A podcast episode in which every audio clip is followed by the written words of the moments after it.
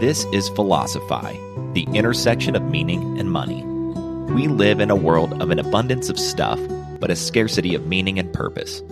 On Philosophy, we explore how a philosophy of life can help us pursue meaningful endeavors and prepare for the future while enjoying today. Money is entangled in almost every aspect of modern life, so any serious inquiry for self knowledge and personal development requires an exploration of the meaning of money. We'll learn from business leaders, entrepreneurs, philosophers, investors, historians, and others to help us think better, work better, invest better, build better, and live better. This show is brought to you by Vermilion Private Wealth. Thanks for being a part of this quest. Hello, this is Philosophy, and I'm your host, James Vermilion. Today I'm joined by Michael Mick Patrick Mulroy. Mick is the former Deputy Assistant Secretary of Defense for the Middle East. As the DASD, he was responsible for defense policy for 15 countries and represented the Department of Defense for policy in those areas. He's also a retired CIA paramilitary operations officer in the Special Activities Center and a United States Marine. He's a senior fellow for the Middle East Institute, an ABC News national security analyst, and a co founder of the Lobo Institute. Mick is also a practicing Stoic. During our conversation, we discussed the role of ethics in organizations, how Stoicism helped Mick during combat deployments, the crisis of leadership, hyperconnectivity, and a lot more. Mick brings a unique perspective to this discussion about Stoic philosophy. You're sure to gain some insights from our discussion. Enjoy. Hello, Mick. Thanks for joining me today. Great to be with you, James. I've got a pretty long list here on the agenda, but I think it might be uh, helpful to start really broad and kind of hone in a little bit as we go. And I've had a lot of conversations recently about uh, philosophy, Stoicism in particular, but but philosophy as a whole. And a, a, common question is asked of me when when these things come up, and it's usually something along the lines of, "Why is that relevant? Like, what's the point of of studying these ideas from you know two three thousand years ago?" So, I would like to get your thoughts. Why do you think ancient philosophy is relevant to modernity um, when so much, in certain ways, has changed uh, since these ideas were were first at least written or captured? So I think it's a couple of reasons. Um, the first one I'd say is we really haven't changed that much. you know, I mean, I wasn't around back then, but um, it's surprising when not only you read philosophy, but you read the dramas of the time and the and you know the plays, and you look at today, and you know, human nature hasn't changed all that much, either for the good or the bad, right?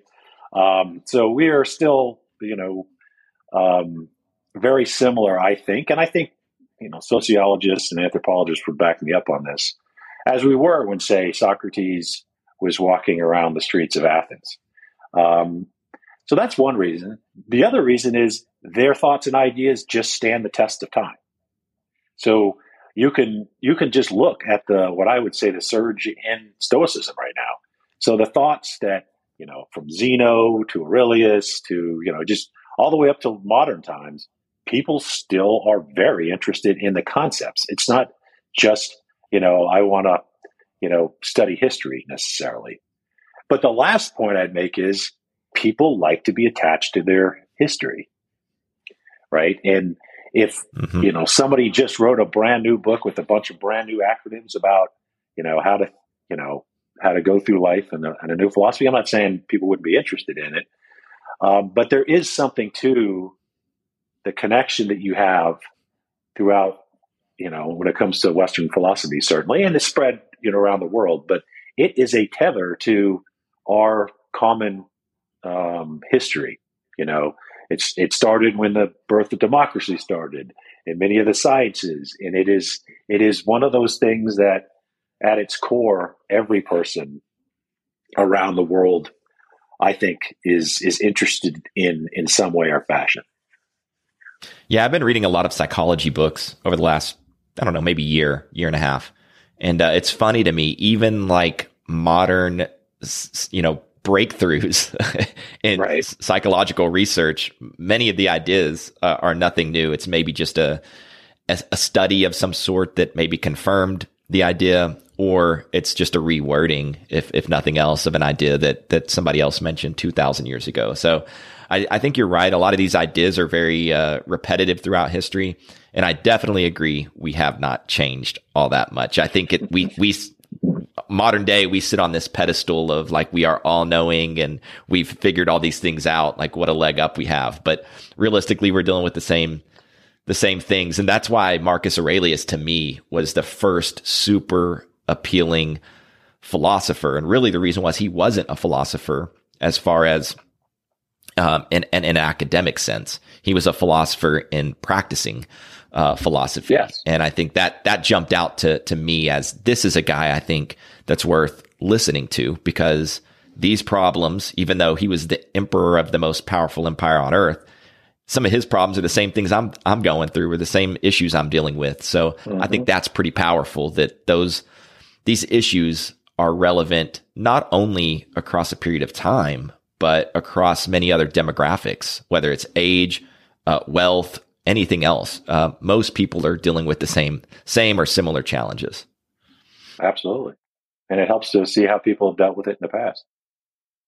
Yeah, absolutely. I mean, it's kind of the original self help, if you will. Yeah. Um, you know, people find philosophy for different reasons and at different times. What kind of brought you? What what uh, was your initial curiosity surrounding surrounding philosophy, and what kind of led you to to explore that a little bit more? So the best I can explain it was my dad was a uh, was actually a Jesuit priest, okay, and he was as all Jesuits are trained in the classics. Uh, then he left the priesthood, obviously, or I wouldn't be here, um, and became a scientist. And he, although he wasn't anti-religion at all, um, he kind of taught me ethics through classical Greek, mostly philosophy, uh, particularly Plato's Republic and all of the allegories that are in that. And then I was drawn toward, although I would say he was definitely a Stoic, but he was more of, you know, a general philosopher. But I, I kind of gravitated toward the Stoic philosophy, and I think he, he encouraged that right? So it's in some ways, you know, I grew up in, you know, my friend was a Presbyterian, and the, and I'm, I'm Irish Catholic by background, but you know, um, I was the Stoic. You know, I, I, actually said that once when I was when I was a kid, and you know, I got some really odd looks, you know, in rural, rural, Georgia as a you're a what? You know, I'm not familiar with that church, son. Um, but so, so in, in ways, I've always been I'm not. I'm. I'm an amateur. You know, I'm not a. I'm not a, a professor. I have a PhD in philosophy, but in a ways, I've always been a, a Stoic. You know, and, a, and and and very interested in philosophy. So not just that one part of it, but all of it. And then throughout my career, it just kept coming back up. You know, um, you know, when I was enlisted in the Marine Corps, one of the required readings was meditations. My old boss you know, former uh, General Jim Mattis and then uh, Secretary Mattis carried the meditations. And mm. the Stoic kind of principles of, you know, courage and justice and wisdom and self discipline um, are definitely like the ethos of the Marine Corps and a lot of military units. So I, it was that. And then I, when I, in the agency, I, I kind of leaned on it the agency being the CIA, I kind of leaned on it uh, in many of the you know worst you know events of my life, which you know I spent most of my uh, life in conflict zones, um, and it was very helpful, all of it, and and then you know when I was at the Pentagon, you know obviously worked for somebody most people would would point as a modern day Stoic, you know uh, Secretary Mattis and it's just always been a part of it. And when I got out, I just happened to become very um, good friends with a lot of the, I wouldn't say, the modern, modern Stoic leaders, if you will, mm-hmm. uh, including Donald Robertson. And then I got involved in their organization, and now I kind of feel like I've come all the way full circle.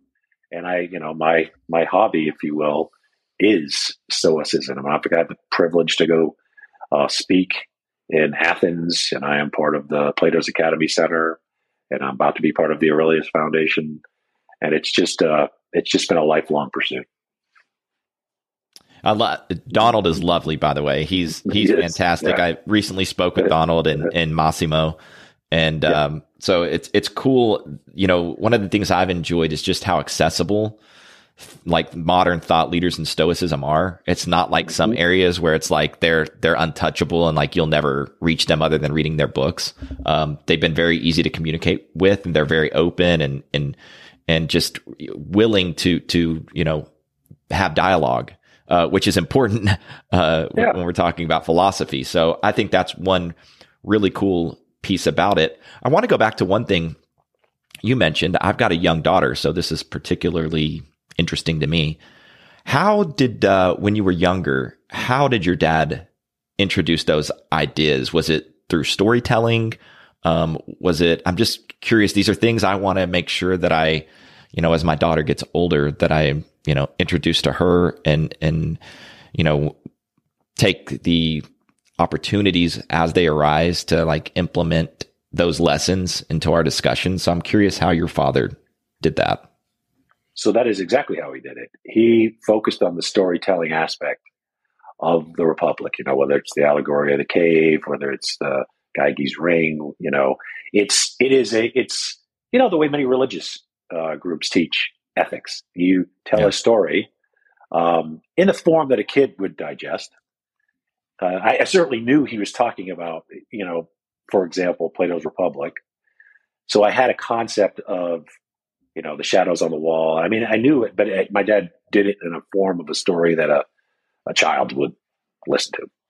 Right. And at the end, you, you come out with um, a moral point, you know? Right.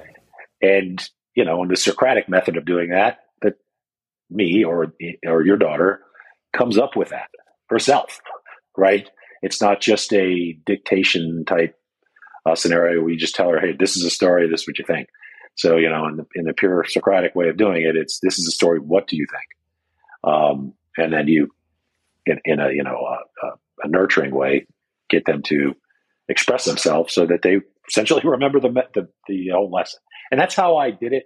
Uh, you know, there was some just historical, you know, telling me about, uh, for example, Socrates, uh, which I've always been fascinated with because when I first heard about him, it was all, you know, Socrates, a philosopher. But then once I was in the military, and and you know, me and Donald wrote a paper on this. Uh, Socrates was a war hero. I mean, he wasn't just right. he didn't just serve you know for a little while. He was you know awarded and turned down what we would call the Medal of Honor twice. You know, so it's just say a reluctant hero. Sure. Yeah, reluctant. Yeah, he just um, you know the kind of best kind of hero, to be frank. Exactly. So yeah, yeah. So I've always I've always been fascinated by him in particular, and then you know all of the philosophies that's that came from his uh, teachings, but particularly Stoicism. So th- to answer your question, I would try to make it as fun as possible. I know that like Donald's done some things for kids on uh, Marcus Aurelius. I hope there's mm-hmm. more of that. I hope there's more getting back to you know where where our grandfathers went to school when they learned philosophy, like they really did. Nobody came out of there not knowing you know, who any of the giants of philosophy were. Uh, and I hope we get back to that and the teaching of ethics. You know, I, I, think that, and I think, you know, statistics bear me out in public opinions.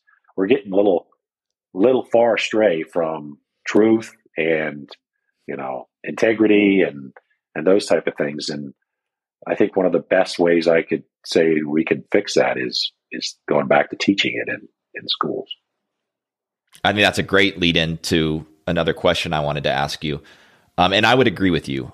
Uh, I think part of it is probably linked to this hyper focus on specialization, which I think we could, you know, talk forever about. But I think largely that's, you know, due to kind of the economic system that we have and trying to, to, you know, push kids in directions early to specialize in something so they can make a living and and so on and so forth.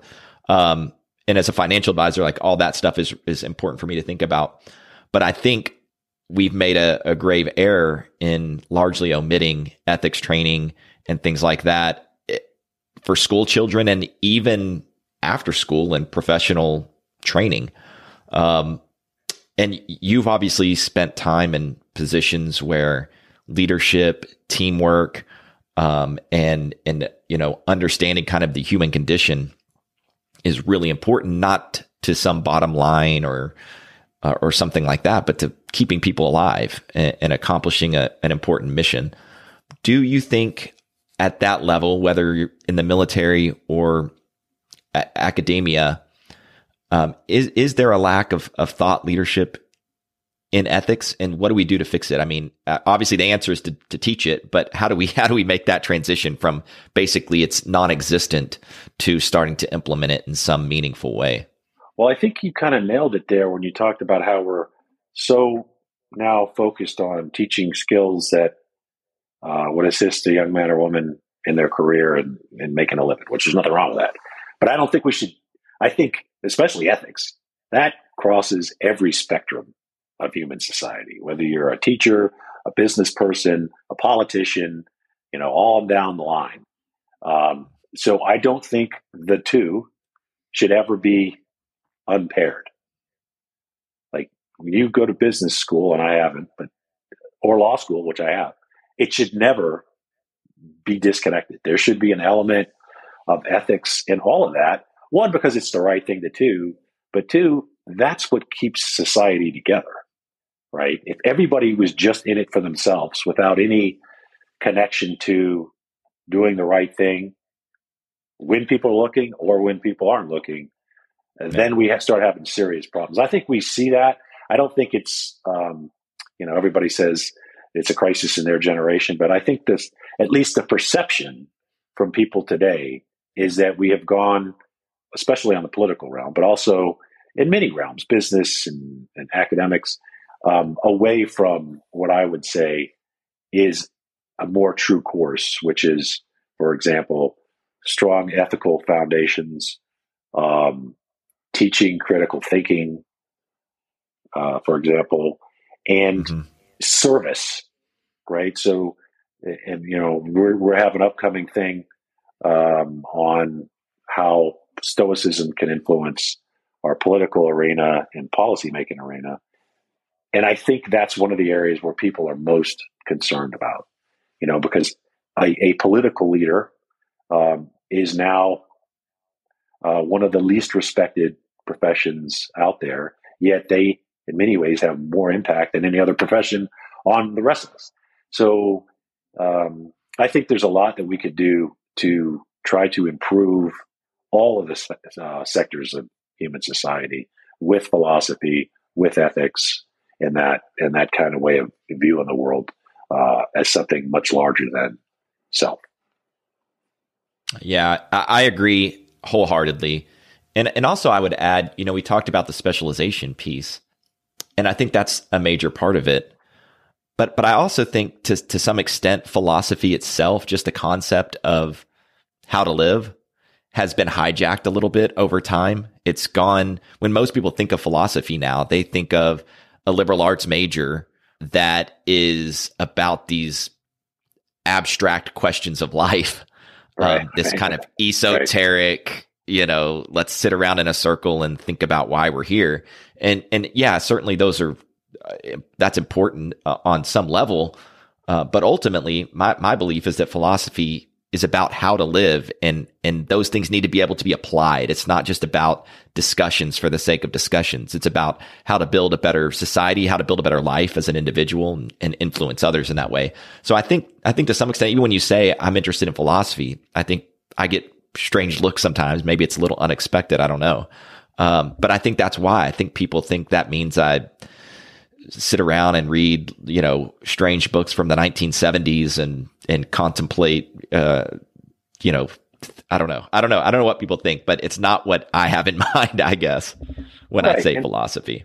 Right. And I, that's, a, that's a good point. So if philosophy itself has become so segregated and isolated, then it really doesn't do a lot of people any good, right? So if it's just uh, PhDs at Oxford sitting around talking about ancient philosophical script, not that there's anything wrong with that, uh, but I don't think that's what philosophy's main purpose in existence is.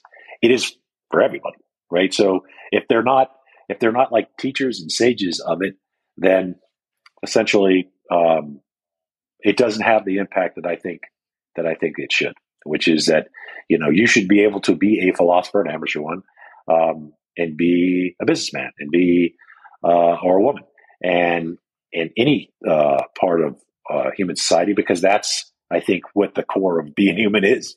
So it shouldn't be some obscure thing, like you said. It should be something that people feel connected to, and um, hopefully, for some, I mean, for some religions is is their uh, you know pillar of their being. Uh, mm-hmm. For others that particularly may not be as interested in in that route, philosophy can be. It doesn't replace it. It isn't. It isn't a religion in and of itself, but it certainly, I think, gives people the ability to be introspective and and and determine what they are doing right and wrong, and try to change what they're doing wrong. Um, and and in a way that's very helpful to the rest of everybody. So it's not just inward looking, but it's inward looking for uh, a broader good. Yeah, it's well said. Um, I want to talk about your experiences. You've done some really interesting stuff, just from from what I know about your background um, in the military and um, in the CIA. Were there ever times where you felt the mission or what you were trying to achieve or the actions you had to take were at odds with your philosophy or ethical beliefs? And if so how did you how did you cope with that? What did you do? The the one story if you remember from the republic that always came back to me when i was in the cia um, was the the ring of Gyges, which, if you recall, they found an ancient warrior, giant man, person with a ring, and when a person put it on and and um, rotated it, you'd become invisible. And then the whole point was, you know, what would you do or not do if you had that capability? I think, at least I've been told, that's where they, you know, Tolkien got the the idea of the ring. Mm. Uh, if I'm wrong, I'm sure somebody will write that on the bottom. but I was told that. Um, makes sense. Uh, but to me, it really resembled the CIA, right? So the CIA, um, Central Intelligence Agency, has certain authorities that no other organization does. It's uh, it has that covert authority uh, that's granted by the president, and um, although it definitely has oversight, you know, the Senate and the House have intelligence committees that have oversight. We have to uh, respond and um, essentially explain ourselves to elected mm-hmm. members of uh, both parties. And the president has to tell us what to do. Sometimes the CIA gets that like like it was our idea kind of thing. Where the military and I'm, I'm obviously I'm obviously a military guy too. The military start with, and I ended up military. The military doesn't get generally get blamed for things the president tells it to do, right? Um, the agency always does, as if they're just, we just sat around and came up with these things ourselves. So I always viewed, you know, that as, um, as, is very connected because we didn't have the public, um, view that a lot of other organizations does, but we had to be responsible with that. So there are certainly controversial things that happened when I was there, including entire wars, uh, like the Iraq War. Um, but also, you know, and I don't want to go into details, but like, you know, renditions and, you know, the, the enhanced interrogations, as they call it. I think a, a lot of, a lot of people had issues with what we were asked to do. Um, but because it was legal and because of the circumstances surrounding it, people, people did you know, and I think in hindsight, uh, some of those things, some of it are overblown or just misstated. But as a whole, I think I think that there was a lot of lessons to learn there. For me specifically, it was more, you know, if I ever had a, I wouldn't say dilemma. It was it was a war in Iraq for two reasons. One, I got embedded early on with the Kurdish in the Kurdish region, uh-huh. uh, which is the northern part of Iraq uh, with a whole team, but uh, you know, I was nothing special. I was just a junior paramilitary officer. Um, their plight was extremely um, um, important to me. I felt like they were genuinely not only good people, and there's good people everywhere, but they really aligned with a lot of the human rights that the United States viewed. You know, the rights of women and free free association and religion, freedom of religion, and so. And so I kind of, I kind of got, to, you know, they're good at this, but they kind of like, did a lot of Americans like this. But I definitely got to the point where I felt it, we should do everything we can to ensure that they never go through what they did under Saddam when they were uh, gassed and really tried to. It was genocide uh, uh on, a, on a small scale up there, uh, but genocide, genocide, right? But then I also thought that the war itself was not well thought out. Put it that way.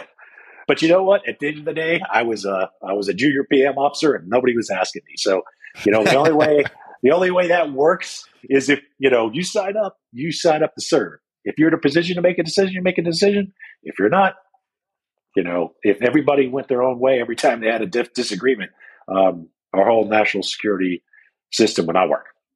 You know, right. I, you know. So um, it, it was never a crisis like I thought I should not be there, but you know, it is something that um, has stayed with me. And the last, and the other that's probably the most pressing, and I think a lot of the veterans would have the same is how we left Afghanistan. You know, if there was a a really ethical crisis, I would say that was it. Um, even if you decide you thought we should leave, and I was one that thought we should leave a small presence that could maintain what we've worked so hard for for 20 years and not abandon those, which was significant when it came to economic development there the reduction of terrorist threats and the rights of women in particular, but just human rights in general. So I thought we should have preserved that. But even if you didn't, and I know people on both sides of that, the way we left and left people that we had made um, solemn promises to was an ethical dilemma. I think that's why you saw so many veterans come out of the woodwork to throw down their own credit card to do whatever they could to help get those partners that fought alongside us for 20 years and that we promised we wouldn't leave, do what we did.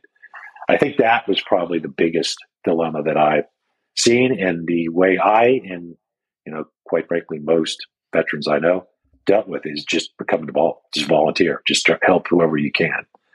And uh, mm. yeah, I think those are the two that I would say are most significant for me. Yeah. On the latter, I mean, I was I was in the Air Force myself, and uh, didn't serve any time in Afghanistan or Iraq, but um, many of my friends that I'm still in contact with, some of whom are clients now, and all that good stuff. That was a major uh, point as, as far as the Afghanistan withdrawal, and several several of them we've had pretty deep um, philosophical discussions, really about you know coming to terms with with that, and many of them were were on the ground and deeply embedded and had had friends made very close ties with with locals over there. And um, you know did not have a a good feeling about the the way that that ended. So i certainly understand you know where you're coming from there. That was a very difficult moment for a lot of people who spent a lot of tough times um, on, on that mission so so that's pretty interesting and i ask that question just because to me that that's where the ideas really start to have an impact. It's like if you've if you've got these ideas, but then anytime something difficult happens, you just abandon them. Like, what good are the ideas? They're just ideas at that point. So I always think it's interesting to think about difficult moments and challenges and and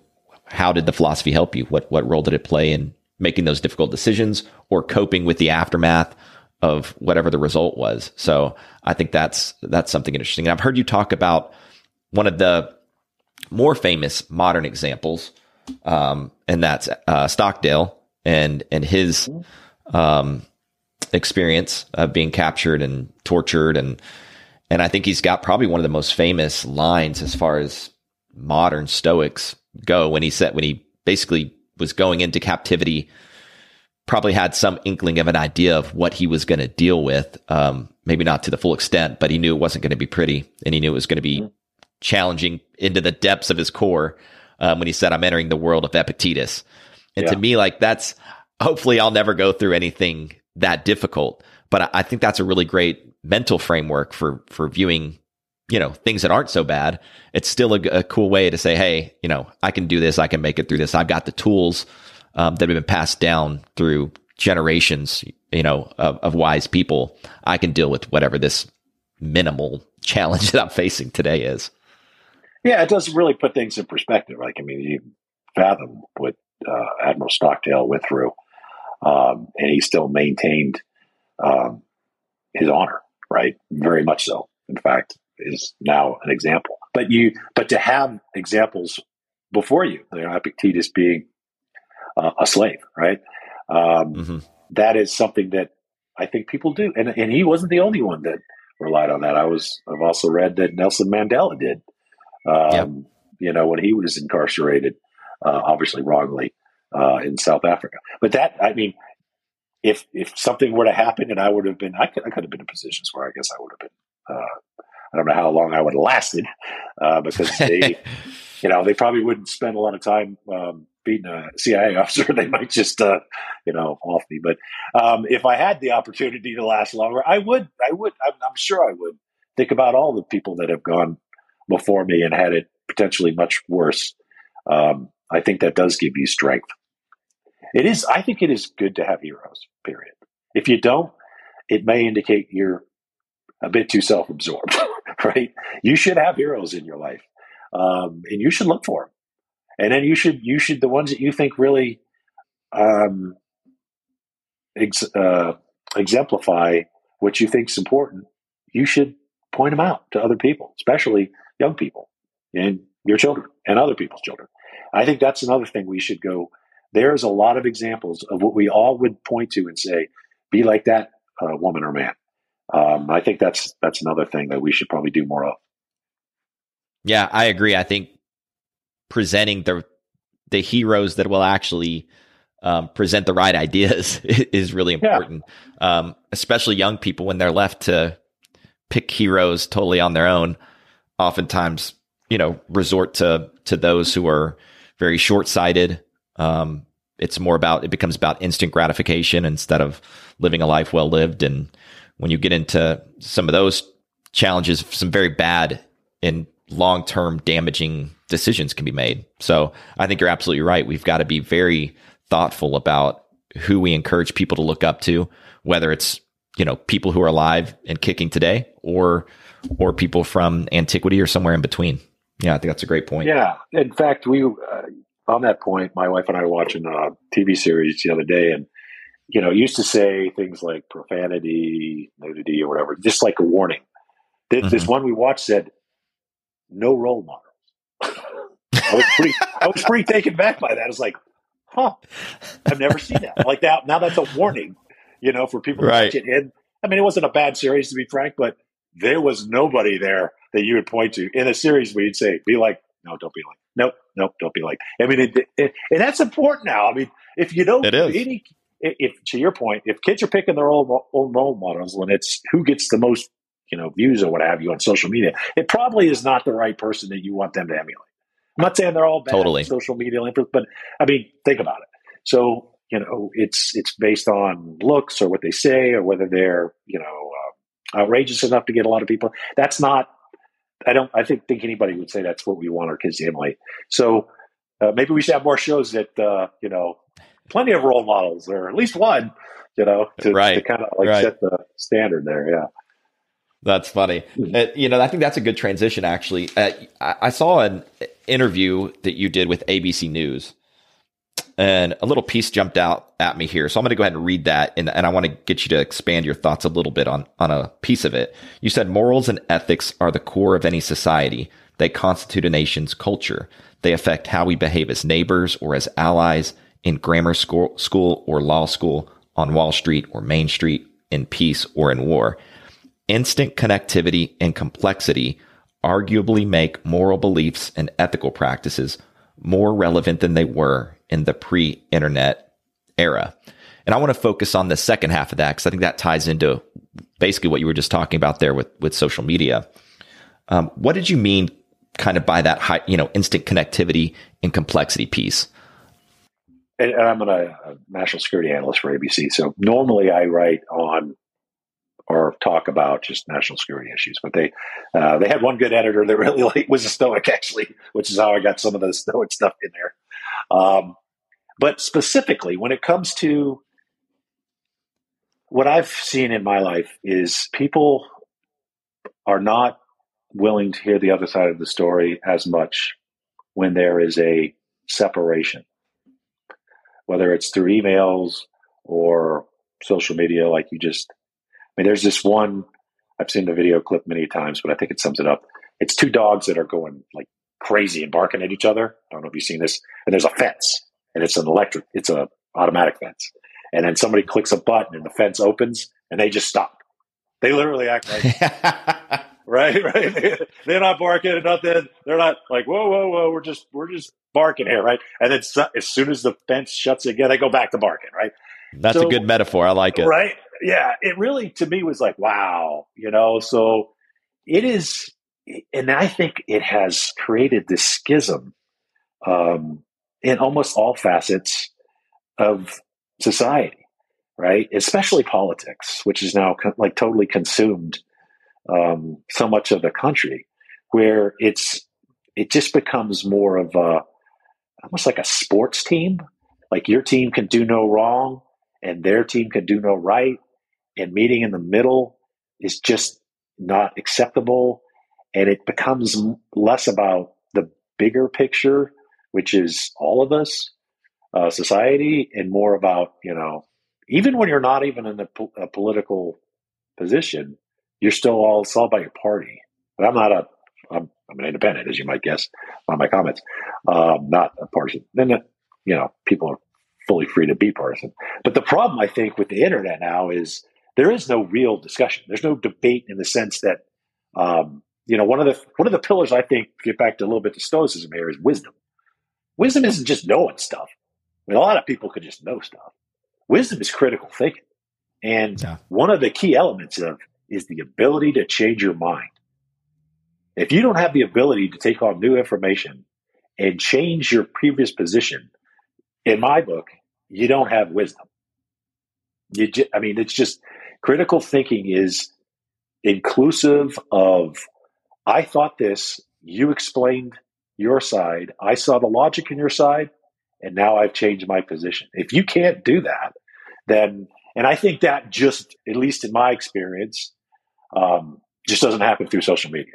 It's all about, well, you know, one upping. So specifically, you know, part of what I was saying there is we need to get back to um, pushing, you know, what we already talked about, you know, ethics, virtue ethics in school, not just as a topic like you learn every other thing, but as something that should be at the core of your being.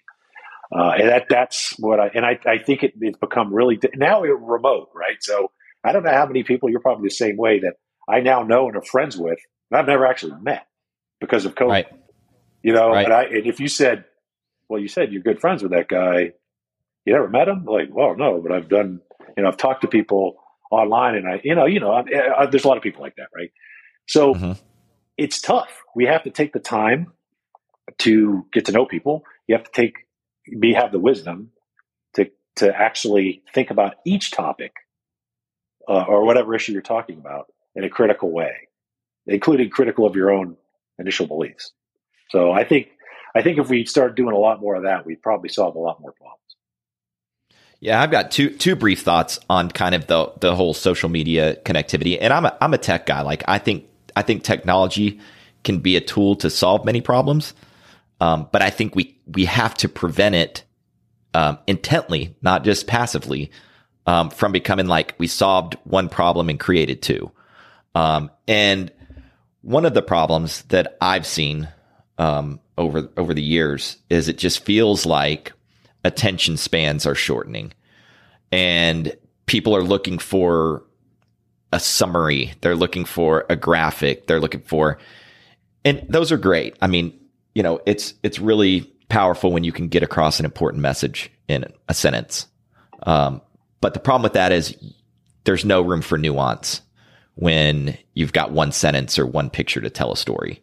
Um, so people, I, I, like writing long, long form essays, and I know as I'm writing it. Most people aren't going to read this because they're not yeah, going to sit down yeah, for, yeah. for, 10 minutes and, and read a, a, blog post or an article or an essay. They're just not. They want to read two sentences and get really angry or upset right, or, right. or energized about something. So I think the attention span piece is one of it. And then I also was, you know, you reminded me of a conversation I had with my wife not too long ago. And we were kind of commenting on political signs that are in yards and not just during election season. Um, they're more like, I stand for this particular topic or this side of this issue. And then the same thing on social media where people feel some need to declare every position that they have. And I think that can be a bit dangerous because I know people that I've known for years and are dear friends to me, but they have very different views.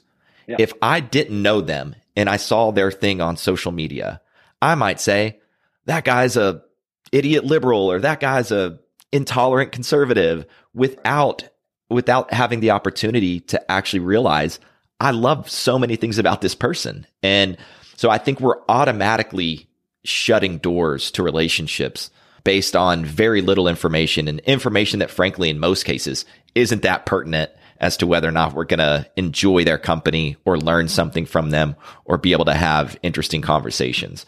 So I think those two things can be create really large challenges um, in the connectedness kind of of a society because we're like you said we're automatically immediately trying to determine quickly is that person on my team or not um, and and I think that's a bad bad way to go about life and forming relationships.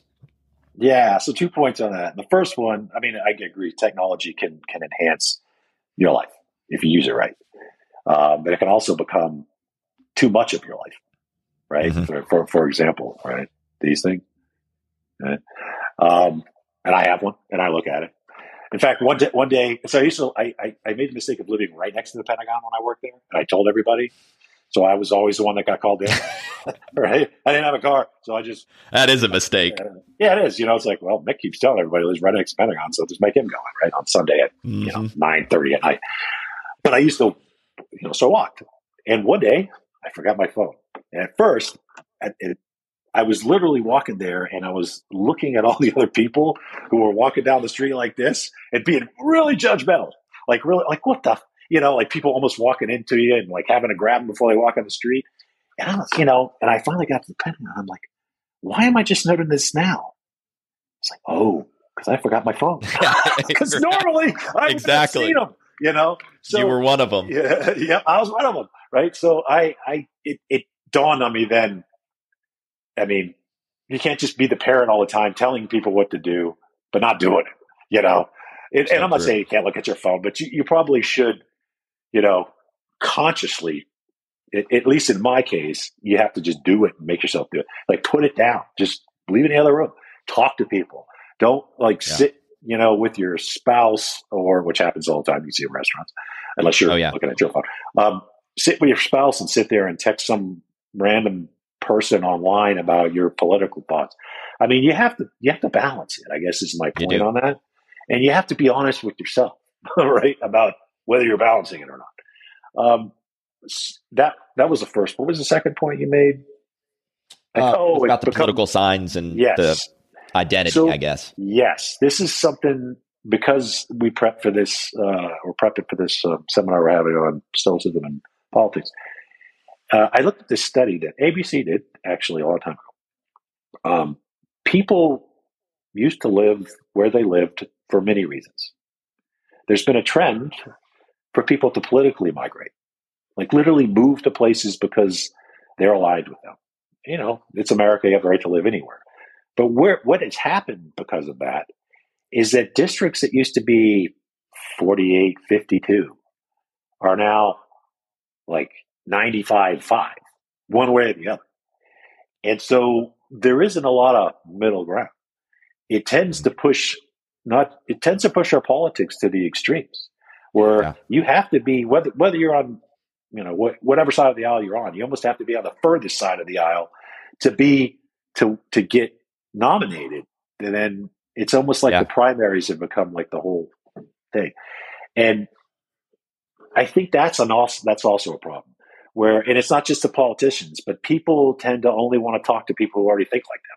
So they just get right. reinforced and reinforced and draw, and uh, I say drug further to one side or the other um, because it's just more comfortable because you get, you know, actually mad at people who disagree with you.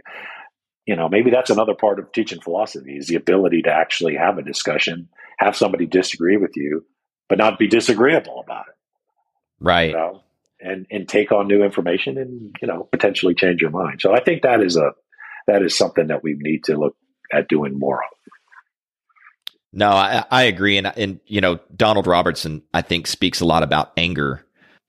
I, I, and I forget exactly how he puts it, but he basically says that if you want to fix yourself, start by learning to control your anger and being less yes. angry. And I think he's absolutely right. I th- you know, I see people, and it feels like I know, I know in practice this probably isn't the case, but it's like they want to be angry. It's like they're actively looking for something to to be angry about. And I think there's a, a major sense of paranoia um, at the moment where the, the other side, whoever they may oh, be, yeah. is not only are they do they have different thoughts from me, but they're actually trying to sabotage the country or my life or whatever. So I just I think you're right.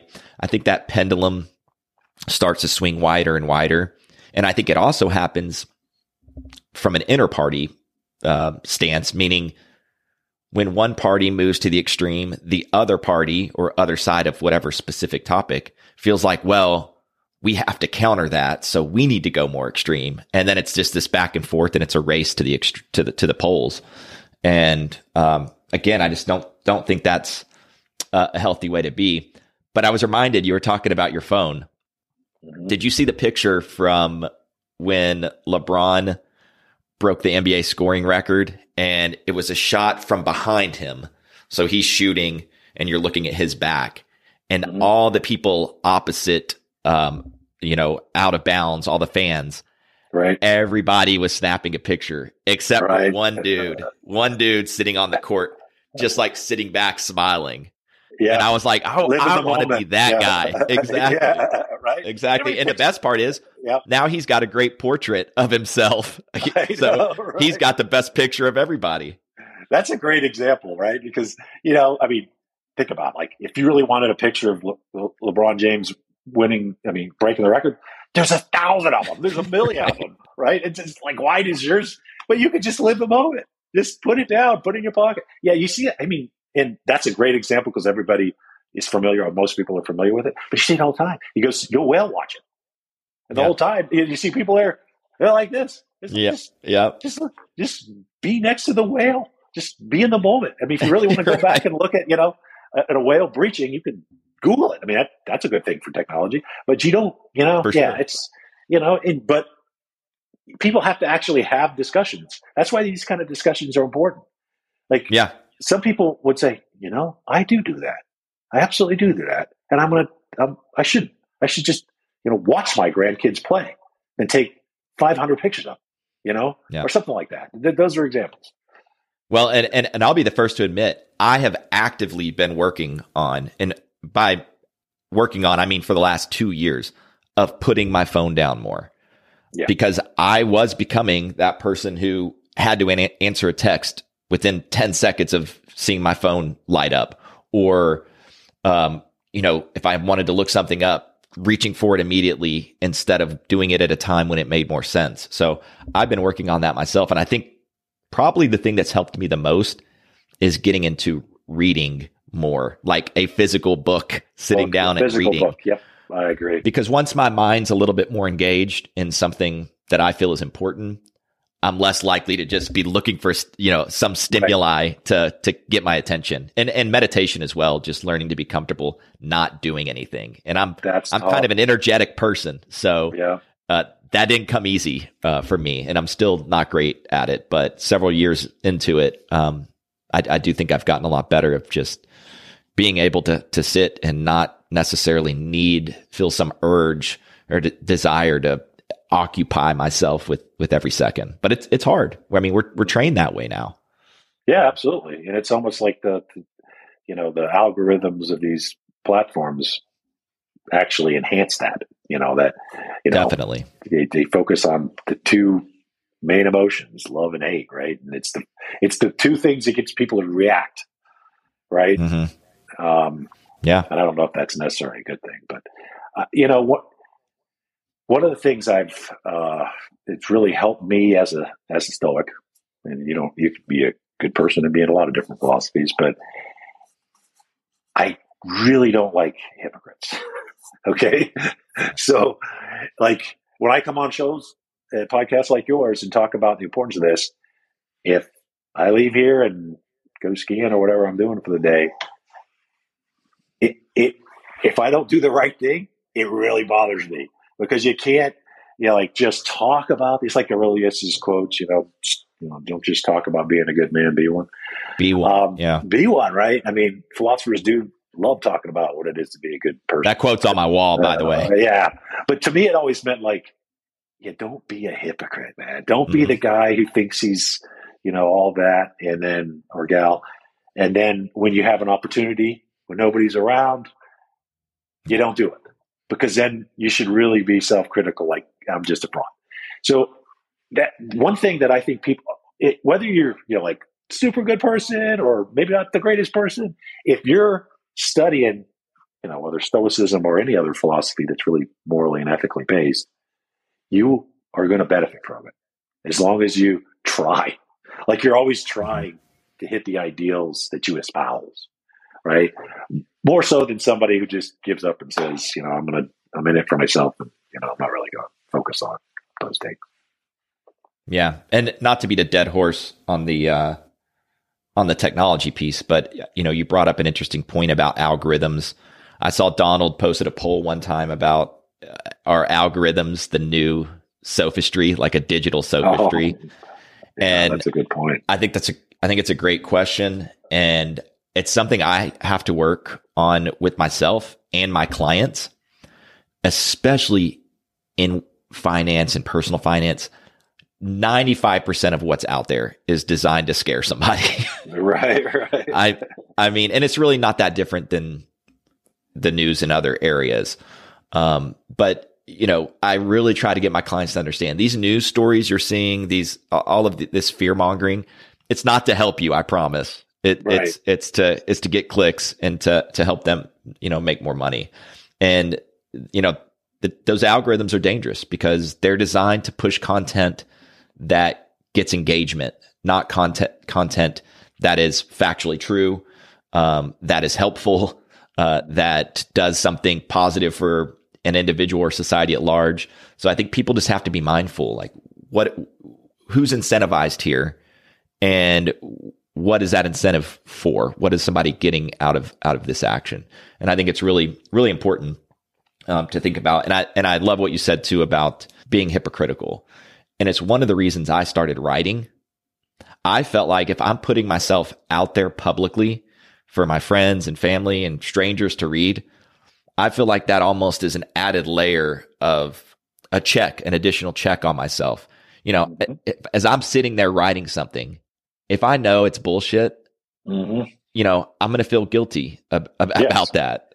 So it's it's kind of a way to think out loud and have a conversation with yourself and and check in on yourself and saying, yeah, you know, are you just writing this to feel good or to get a pat on the back or for somebody else to say, oh, yeah, me too? Are you writing this because you believe it and you try to live that way? So I would encourage anyone, whether it's the phone issue or, or, or philosophy in general, try writing. If you're having trouble sticking with a, a habit or, or changing some, something about yourself, try writing about it because writing can be a powerful um, enhancer to thinking. But totally agree. Totally agree. Little soapbox there. Mm-hmm.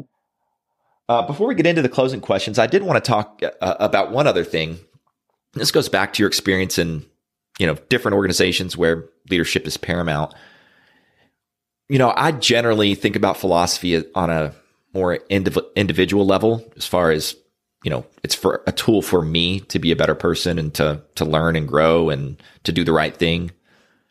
How can a like because there are different philosophies and people believe different things on an organizational level, and you can use the military or, or whatever if, as an example if you want. How, as a leader, can someone kind of instill certain principles um, and, and, and ethics into that without maybe uh, being divisive or pushing people to one one idea. And obviously there's a lot of overlap but how would you go about kind of creating that culture without you know maybe leaving somebody outside of it or something like that? So i learned you know leadership from the marine corps and you can learn it from a lot of different places but that was my experience both as a enlisted marine and as an officer the best examples of leaders that i can think of exemplified rather than necessarily said mm-hmm. what a leader would be.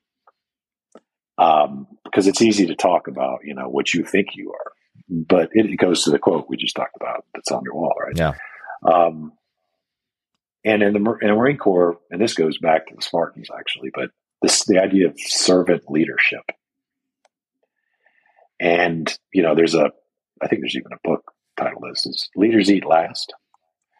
And that's a that's a thing in the Marine Corps that they take from the servant leadership. And what it means, it's it's probably metaphoric, but it's actually practical, is you're only a leader because people are following you. Mm-hmm.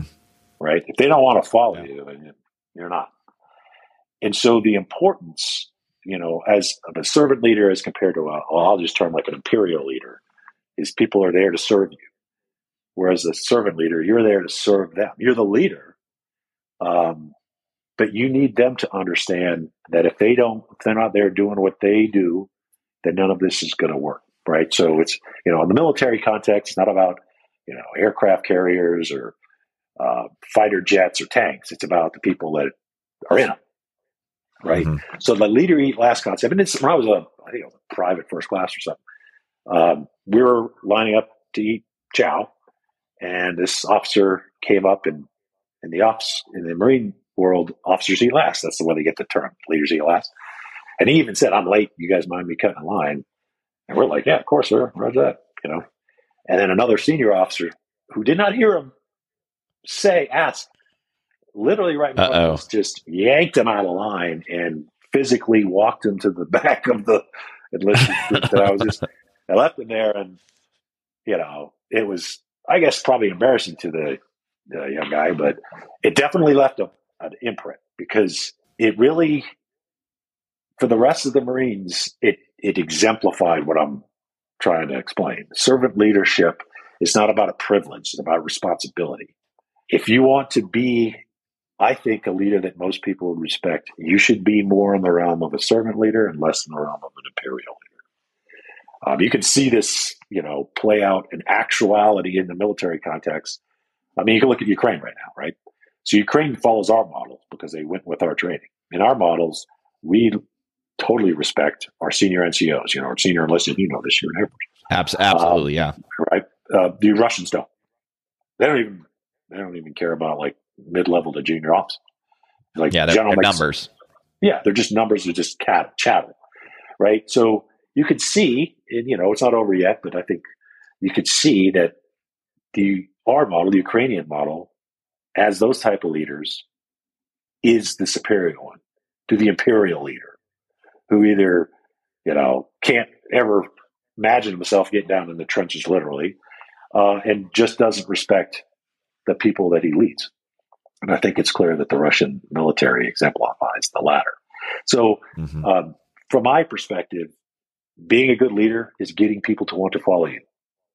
And if you can't get people to want to follow you, you're not a good leader, right? Just because you have some maybe, you know, hereditary, you know, thing because you took over a company or something, you really got to focus on being a good leader and start by being a good person, right? I know that seems like a cliche, but that's what I think is the most effective leadership is for them to see in you what you expect to see in them. Yeah, it's funny. When I was a young officer, I remember thinking a couple different times that the commanders that I worked for, it there there almost was a correlation of how much they talked about leadership and how bad of a leader they were. yeah, right. Yeah, you know what I mean? It's like if you're that good and, and, and you and you have a strong foundation upon which you're coming from, you don't need to talk about it. You're you're going right. about your business and you're doing it in a certain way and people are watching you and like you said they're following because they're they think you're a good leader. and and one person you know comes to mind, and I just remember thinking like, good lord, this guy knows every quote about leadership. He's got stuff all over the place. He's sending us emails and stuff, but he's he's a terrible leader. He doesn't treat people mm-hmm. properly. He you know he wasn't a first in last out guy, kind of like you talked about with with with the Chow line. Um, mm-hmm. and and everyone felt the same way, and it was blatantly obvious. But I think he was probably compensating, overcompensating right. for his lack of leadership. He probably knew he had um, faults there, and so he became the guy who could recite uh, all of this stuff about leadership, but but could not practice it, and it was right. Honestly painful as a young lieutenant and captain to watch. But it was a good example as well to say, "Hey, don't be like that guy. That is right. that is right. Ev- everything wrong about you know how how I should treat treat people and both people I'm working for uh, and being led by and those that are following me. So yeah, there's definitely needs to be some some uh, action involved, not just not just speaking about it. Um, but yeah, I've got a couple of closing closing questions. Um, sure. If you'd like to transition a little bit, and this one goes back. You know, one of the reasons I started this podcast was kind of to in the in the wealth and financial worlds. Everything gets hyper focused around money, and people lose sight of of purpose and and kind of what why even is this just about more, uh, or is there is there some reason you know why why I might save and invest or whatever. So I would like to ask, what does wealth in a broad sense mean to you? Hmm. So I'd start with the last um, philosophy conference I went to and spoke at was for uh, the YPO. You're probably familiar with that group, mm-hmm. right? So basically, really successful businessmen and women. Right. And they wanted to have all of us Stoics uh, or philosophers. There was philosophers from Oxford, there was historians for BBC, but it was all the, it was all about Stoicism. They wanted us there, so I think that's a good thing. And yeah, and and obviously they had done very well in life, and um, I think they would all be successful. You know, when it comes to wealth. You know, I didn't poll them, but I think it's actually part of the qualifications for the group. Mm-hmm. But they were looking, to your point, for a bigger purpose. All of them. I could tell. I mean, yeah. It, it, it, it's they're young people who have done really well. So, and it, it wasn't enough. It wasn't enough. Uh, I think that's one of the common comments that we got back. It was like, the wealth isn't enough. And, and there's nothing wrong with it. And Stoics don't have a problem with people with wealth. But, you know, if you think about the history of Stoicism, Zeno, who yeah. who was very wealthy and then lost everything, right? So lost it all. Lost it all, right? So, and I guess we could probably always use that as as a as not a warning, but as something to remember. You can always lose it all, and if your entire personal wealth worth is in uh, material wealth, um, that's not a good thing. It's really not, and that's I think that's probably one of the essence of Stoicism is your wealth is who you are and what you do. It's not things you possess. And then, of course, one of the reasons why I think uh, Marcus Aurelius is so um, respected is because he had all the wealth in the world. To your point, like he was uh, emperor of the greatest empire ever, and he could have done whatever he wanted. He was essentially completely above the law. Every prurient pleasure one could want, he could get at the snap of the finger. Anybody who irritated him, he could dispense with immediately.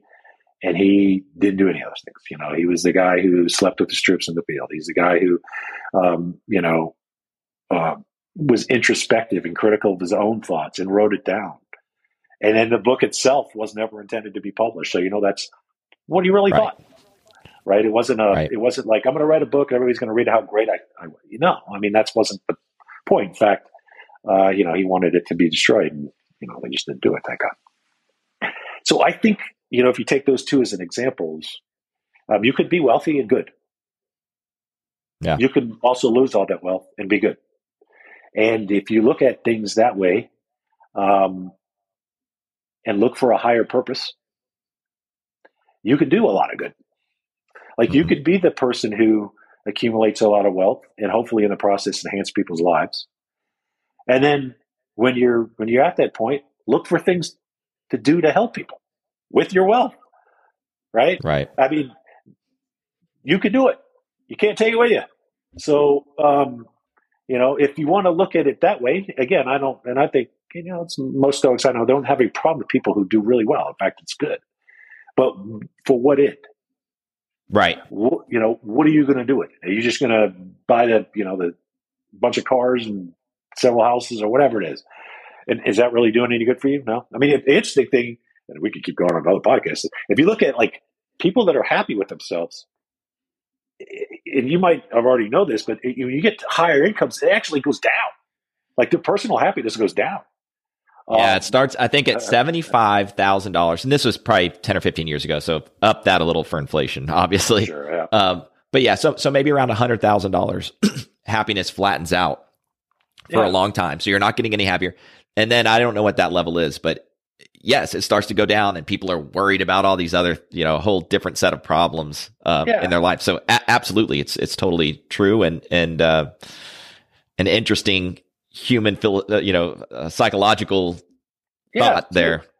Right, and so I, you know, I'm, I'm not advocating for like stop making money when you get to a certain level, but I guess if you just change your perspective on what really matters and what your personal, you know, wealth is, is not your bank account right? And if you have the luxury of doing really well, what are you going to do with it? I guess that's the question. Yeah. What what is your purpose? Now you could have you could have a, a more broader purpose with more resources. So uh, that's that's what I would say. Your wealth should be tied to who you are as a person and how you affect other people positively, of course. And that's and if you can do that, you know, with with accumulation of resources, great. Uh, but it's not required, right? It's not right. Yeah, I, I, that's one thing I love about Stoicism. It feels so balanced to me as a philosophy. It's not too extreme on on any side, and I, I love the idea of money truly isn't indifferent. If you have a lot of money, you could do something really terrible with it and exploit people and take advantage of people and dominate people and have very toxic, unhealthy relationships and power struggles with people. Or if you have a lot of money, you can use it to to help push forward causes that you think that you think deserve some assistance. You can help people in need. You can d- do all these other things. So it money is not good or bad. I mean, it's it's not. It's uh, it's like you said. It's it's what do you do with it? And I think that's a really good way of of kind of approaching approaching wealth. And like you said as well, kind of alluded to, not getting your identity wrapped into your monetary success. And I think that's why you see a lot of really wealthy people that are totally miserable because every time the balance sheet goes down a little bit, so does their their feelings about themselves and and about how happy they are. That's um, as someone who works in finance and and sees the volatility and the fluctuations. Th- that is not a healthy uh, mentality if you if you're uh, following that closely and and letting that impact how you feel day to day, month to month, year to year. So makes a lot of sense. And then, Mick, the last question is if you could go back, um, in your case, maybe to when you were a young enlisted Marine, um, what's a piece of advice? What's something you would you would tell yourself, um, having gone through the journey you have now?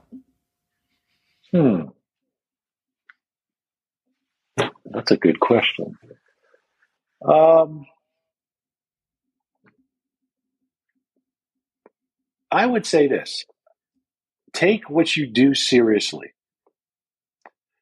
but don't necessarily take yourself too seriously. Mm. And I, I mean, I didn't haven't pre-thought that out, so I'm. I but, love that. Yeah, I mean, you should have a purpose in life.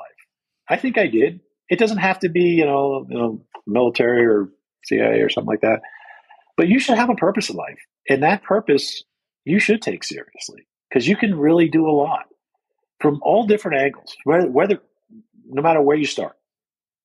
Yeah. But don't take yourself so damn serious, right? So, mm-hmm. you know, don't get too wrapped up in your own. And I'm not saying I did. I mean, I had a lot of.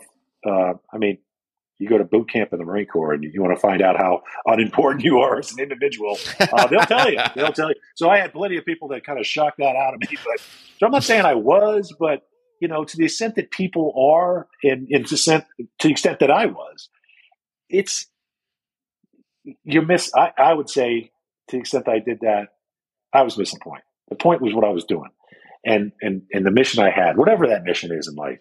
You know, it could be raising your kids, which is an awesome mission.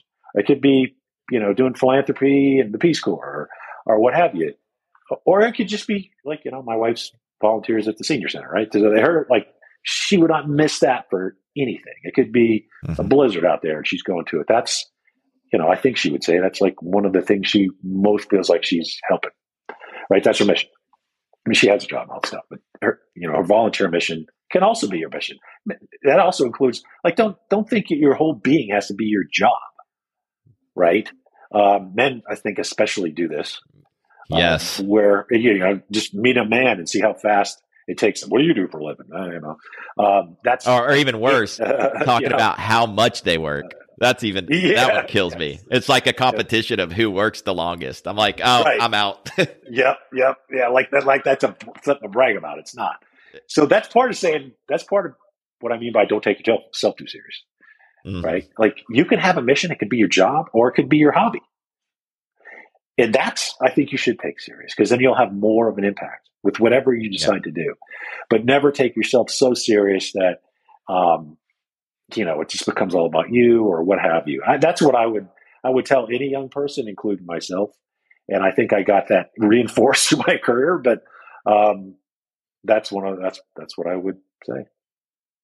Great. And lastly, um, would you like to tell a little bit about Lobo Institute and what you do there, and also, oh, sure. you know, where where can people find you, learn more about your mission and and what you're working on? Yeah, so the Lobo Institute was started by myself and my business partner Eric Oehlerich, who was a uh, Navy SEAL for 24 years, uh, commander, um, and we had we worked in many areas, Afghanistan, Somalia, together. Uh, but when we got out, we wanted to create an organization really focused on conflicts, trying to end the ones that are you know currently going on, how to prevent ones from starting, and quite frankly, if ones do start, how to end them really quickly, which you know from my perspective means winning. Uh, and the last part is really trying to help those that are most affected negatively by conflict. So if you look, if you go loboinstitute.org, you'll see it's not just you know special operations folks like uh, Eric and myself. It's you know, people who used to work for the UN, people used to work for USAID, people work for charities and NGOs that work in conflict areas, child psychologists, multiple uh, nationalities, because that's what is needed to do something about all the things I just mentioned when it comes to conflict. So we do we are analysts for ABC News. We work at think tanks, universities, colleges. We do projects on uh, all sorts of human rights issues, and and specifically on the issue of stopping the use of children in armed uh, conflicts. So we have an NGO called End Child Soldiering that's um, 100% find the groups that are doing it. Uh, you know, we, we, we did a documentary based on a child soldier that's now being made into a book uh, by Mark Sullivan, a great author here in Montana. And part of the funding is going to end child soldiering, you know, a pretty substantial part. So this is an issue that is near to here, dear to us. We did the documentary, but we've also seen it in conflict areas where adults are starting these wars, but they ain't fighting them, right? Some 13 mm. year old with an AK is. And that should be unacceptable to any adult anywhere. And these kids are the ones that nobody nobody values, to be frank. They're in countries that people don't value, you know, unfortunately, and they're the, in that part of their society where they don't. And, and if if people don't demand an end to it, uh, it'll keep going. Uh, it's expanded in 2019. I know it's a little dated, but that's the study we did. Uh, it doubled in the Middle East. I mean, literally doubled. So it's a it's a huge issue for us that we want to address. I mean, that's one of my missions in life, right? So that's you know, like I was talking about in the last question, uh, and it's a mission of us, and we hope to that gets addressed, and we can do everything we can to stop that practice. Well, excellent. And um, if someone wants to learn more about you, or I know, I know you're also a, avid writer, where can people mm-hmm. learn more about your thoughts, get your thoughts and views on on things? Uh, so in Lobo Institute, we keep a you know our publication list. So if you just hit Mick Mulroy Publications, um, it's basically in three categories: national security, which is most of what I do, um, and then the issue of child soldiers, and then philosophy. Right? So uh, there is a page where you can go to, and, and if you're interested in reading uh, what I write, uh, that'd be awesome. Um, so it won't be just my mom, um, maybe somebody else. Uh, but that's uh, that's that's super cool. I don't even know if my mom, mom reads my stuff, to be honest. mine doesn't read mine. yeah, right. Um, but that's one way to do it. If you're just interested in Lobo Institute, we have groups that are like our experts. We have groups that are interns. We have groups that are fellows. It's kind of a combination of action and think tank. And it is a, it's an association more than a company, right? It's a, we do projects together, but people also write. Uh, that are interested in those areas, and we publish and they do podcasts and stuff like that. And it's really a, it's an association, like a club of like-minded people.